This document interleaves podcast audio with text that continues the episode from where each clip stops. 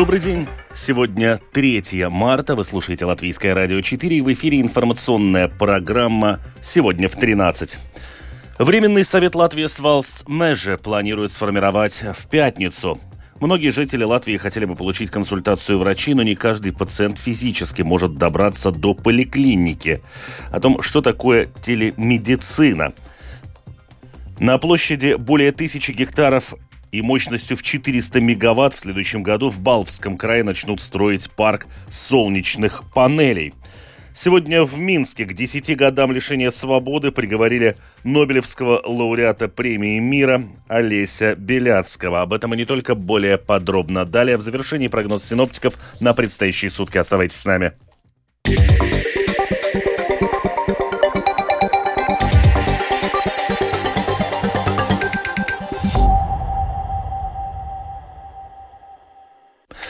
Временный совет Латвии с Межи планируется сформировать в пятницу, сообщил госсекретарь Министерства сельского хозяйства Райвис Кронбергс, представляющий министерство на собрании акционеров. Он сообщил, что подготовлен список потенциальных кандидатов, которые могли бы занять должности членов Совета Латвии с Межи. Кронбергс упомянул, что уже после отставки Каспара Озелинша около двух недель назад разыскивались кандидатуры на должность члена Совета, и заявлений было достаточно, чтобы пополнить состав Временного Совета. Он сообщил, сообщил, что один из потенциальных кандидатов из государственной администрации, один преподаватель, а остальные кандидаты из лесной отрасли. Многие жители Латвии хотели бы получить консультацию врачей, но не каждый пациент физически может добраться до поликлиники или больницы, особенно если нужный специалист принимает в другом городе в нескольких часах езды. Но у этой проблемы есть решение. В стране довольно быстрыми темпами развивается телемедицина. Это значит, что даже не выходя из дома, пациент может побывать на дистанционном приеме у лучших медиков страны. Но насколько это эффективно и всем ли доступно, выясняла Светлана Гинтер. Карантин во время эпидемии ковида при всех своих минусах дал и ощутимые плюсы, говорят медики. Люди поневоле научились работать удаленно, экономя свое и чужое время на дорогу, расходы на транспорт и другие ресурсы. Все активнее в Латвии развиваются услуги телемедицины. И это не фантастика, а уже реальность. Пациенты при желании все чаще связываются с разными врачами как по интернету, через Skype, Zoom или WhatsApp, так и по телефону. Это могут быть как семейные врачи, врачи, так и врачи-специалисты. Врач-физиотерапевт Анастасия Феофилова отметила ощутимые плюсы телемедицины. Это очень хороший выход из ситуации с очередями, потому что не всегда обязательно нужен очный прием у врача, когда доктор, к примеру, просматривает данные анализы или сделанные обследования и назначает лечение на основании вот этих объективных обследований. И человек может сэкономить время и быстрее попасть к специалисту. При этом, по сравнению с ценами за привычный очный прием у врача, расценки на удаленный прием ощутимо меньше. То есть даже реабилитацию можно проходить онлайн, повторять упражнения за медиком по видеосвязи. По вечерам и в выходные доступен телефон для удаленной консультации с семейными врачами. Многие пациенты также звонят по номеру 113. Медики неотложки консультируют близких, нужна ли бригада скорой и госпитализация. Доступны онлайн-консультации медиков главных больниц больниц страны – Рижской больницы Страдания и Рижской Восточной. На платформе eveselibus.lv для записи достаточно ввести либо фамилию врача, либо название больницы. Представитель Национальной службы здоровья Синтия Гулбе, говоря о надежности и безопасности, подчеркивает ответственность самого учреждения. Человек же обращается в медицинское учреждение, и уже сам медик решает, допустима ли удаленная консультация консультация для конкретного пациента. Но стоит учесть, что если человек долго не был у семейного врача, он может попросить все-таки прийти лично, чтобы измерить давление, послушать и осмотреть пациента, взять нужные анализы. Тем более, если здоровье пациента ухудшилось. Каждый случай индивидуален. Ясно, что хирург на расстоянии не может консультировать пациента, как снимать швы с раны после операции. Все должно быть в пределах разумного и зависит от содействия пациента и конкретного врача. На платформе детской клинической больницы www.bkus.lv тоже можно подать заявку на удаленную консультацию медика по телефону или видеосвязи. По словам Анастасии Феофиловой, при всех плюсах есть в телемедицине и свои риски риски и минусы, которые следует учесть и доработать, например, для соблюдения защиты данных пациента. Минусы, которые могут быть связаны с этой услугой, это, конечно же, доступность технологий для людей старшего поколения. Затруднительно пользоваться скайпом или зумом для связи с э, врачом. Другой вопрос. Должно быть очень четко оговорено, каким образом будет удостоверяться личность пациента, каким способом будет э, обеспечена безопасная обработка данных. Например, когда пациент э, или врач со своей стороны показывает результаты анализов, к примеру, на экране. Также, что не ведется запись этого приема. То есть э, все вот эти вещи должны быть очень четко оговорены в законодательстве и в нормативных актах касаемо данной процедуры. Светлана Гинтер, Латвийское радио 4. В Риге мост Браса уже начинает приобретать запланированные очертания. При строительстве одного из крупнейших транспортных узлов столицы через железнодорожную линию Рига-Скулте самоуправление столкнулось с рядом проблем, из-за которых проект не раз удлинялся и удорожался. Сейчас обещают, что его строительство будет закончено к намеченному на лето празднику песни и танца, продолжает вице-мэр столицы Вилнис Кирсис. Bijām pirms divām nedēļām uz pirmā laiduma. Мы были там две недели назад на бетонировании первого пролета. Это очень важный момент. Что говорит застройщик, все идет по плану. Запуск трамвая запланирован на 20 июня. Для нас очень важно обеспечить это к празднику песни. Svarīgi uz dziesmu svētkiem šo te nodrošināt. На площади более тысячи гектаров мощностью в 400 мегаватт в следующем году в Балвском крае начнут строить парк солнечных панелей. Проект рассчитывают завершить через три года, но генерировать электричество рассчитывают еще раньше. Подробнее в сюжете Сергея Кузнецова. Шкилбинская волость Балского края, в которой зарегистрировано около тысячи жителей, в ближайшие годы станет крупным производительством электричества. В этих местах на площади в тысячу гектаров компания Purple Green Energy B построит парк, который будет генерировать энергию солнца. В волости работает несколько крестьянских хозяйств. Самое крупное и известное – Котыни, которое обрабатывает больше 4000 гектаров земли. Именно на их земле построят парк солнечных панелей. Это недалеко от российской границы, где через земли Котани из Псковской области тянутся высоковольтные линии электропередач, построенные в советское время. Владелец хозяйства Алдис Лочмалис показывает одно из возможных мест строительства. Для большого объема электричества необходимы мощные системы передач, провода, кабели, чтобы электричество можно было доставить до потребителя. Надо использовать линию, которая есть сейчас, построенную еще в 80-х годах и соединяющую Россию и Латвию. Но сейчас условия такие, что отношения с соседом не самые лучшие, и там больше не будем покупать. Тогда тогда нужно самим производить. Компания Purple Green Energy B уже реализовывала проекты, связанные с зеленой энергетикой, не только в Латвии, но и в Хорватии. В Балском крае парк солнечных панелей рассчитан на мощность в 400 мегаватт.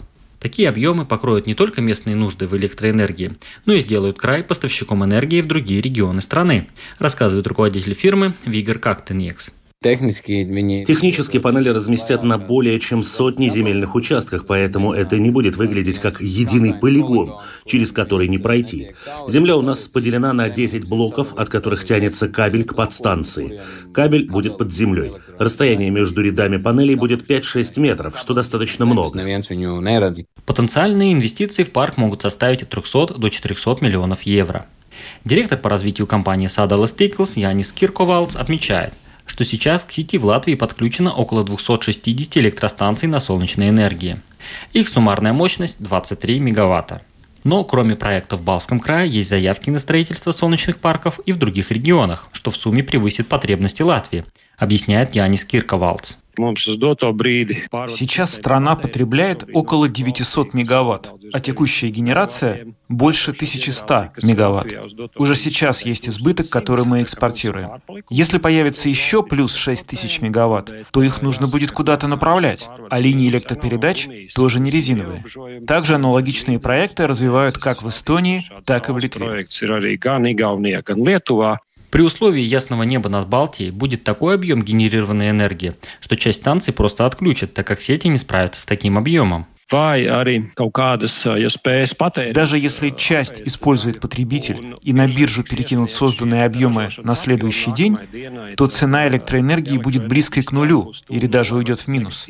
Соответственно, если будет минус, то производитель задумается, стоит ли продавать в этот день или лучше отключить станцию и не производить в конкретный день. Допускаю, что от 30 до 40 процентов таких проектов не реализуются. Садал и Стейклс отмечают, что те компании, которые раньше реализуют проекты, смогут быстрее окупить вложенные инвестиции. В том случае, если парк в Латгалии запустят, то он, вероятнее всего, повлияет на цену электричества. Сергей Кузнецов, Латгальская студия, Латвийского радио. Сегодня в Резекне у главного входа в городскую социальную службу открылся пункт обмена продуктами питания. Жители Резекна смогут размещать продукты питания в специально оборудованном шкафу, которые смогут взять люди, нуждающиеся в этих продуктах. Подробнее рассказывает руководитель Резекненской социальной госслужбы э, Гуннерс Арбиданс.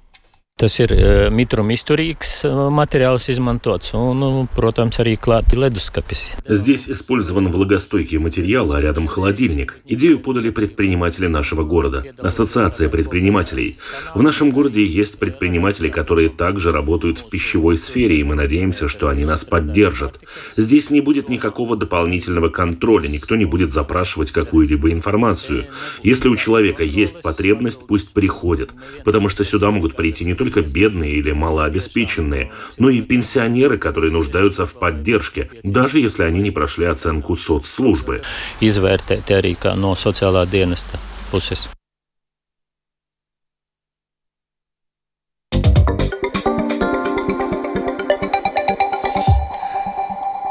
Сегодня судом в Минске к 10 годам лишения свободы был приговорен лауреат Нобелевской премии мира Олесь Беляцкий. Как сообщает Deutsche Welle, руководитель правозащитного центра «Весна» признан виновным в контрабанде и неоднократном нарушении порядка организации или проведения массовых мероприятий, продолжит Рустам Шукуров.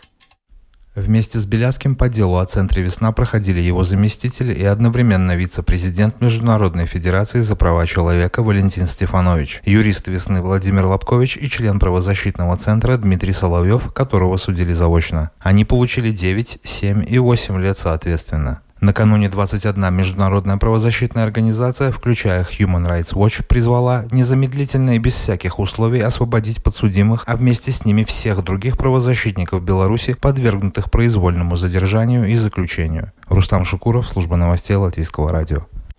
В Украине заявляют о системности проведения обменов пленными между воюющими сторонами. Уже провели 38 обменов, благодаря чему почти 2000 украинских военнослужащих и гражданских вернулись домой. Можно ли провести обмен всех на всех и чем после плена занимаются бывшие узники, в сюжете спецкорреспондента Оксаны Пугачевой.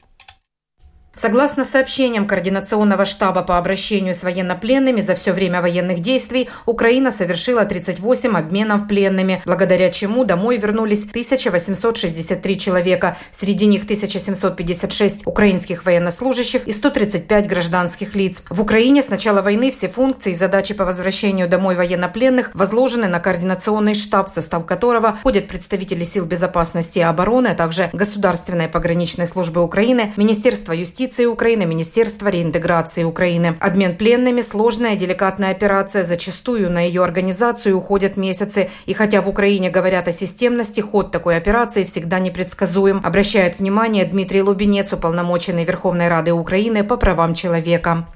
З приводу процесу обміну я б назвав би його системний. По поводу процесса обмена я назвал бы его системным, потому что мы вышли на системные показатели. Ежемесячно у нас происходят обмены. Второе – это непростой процесс. Российская Федерация коварно воюет с нами, точно так же коварно проводит переговоры и точно так же проводит обмены. Проводить перемовини і так само проводить обміни.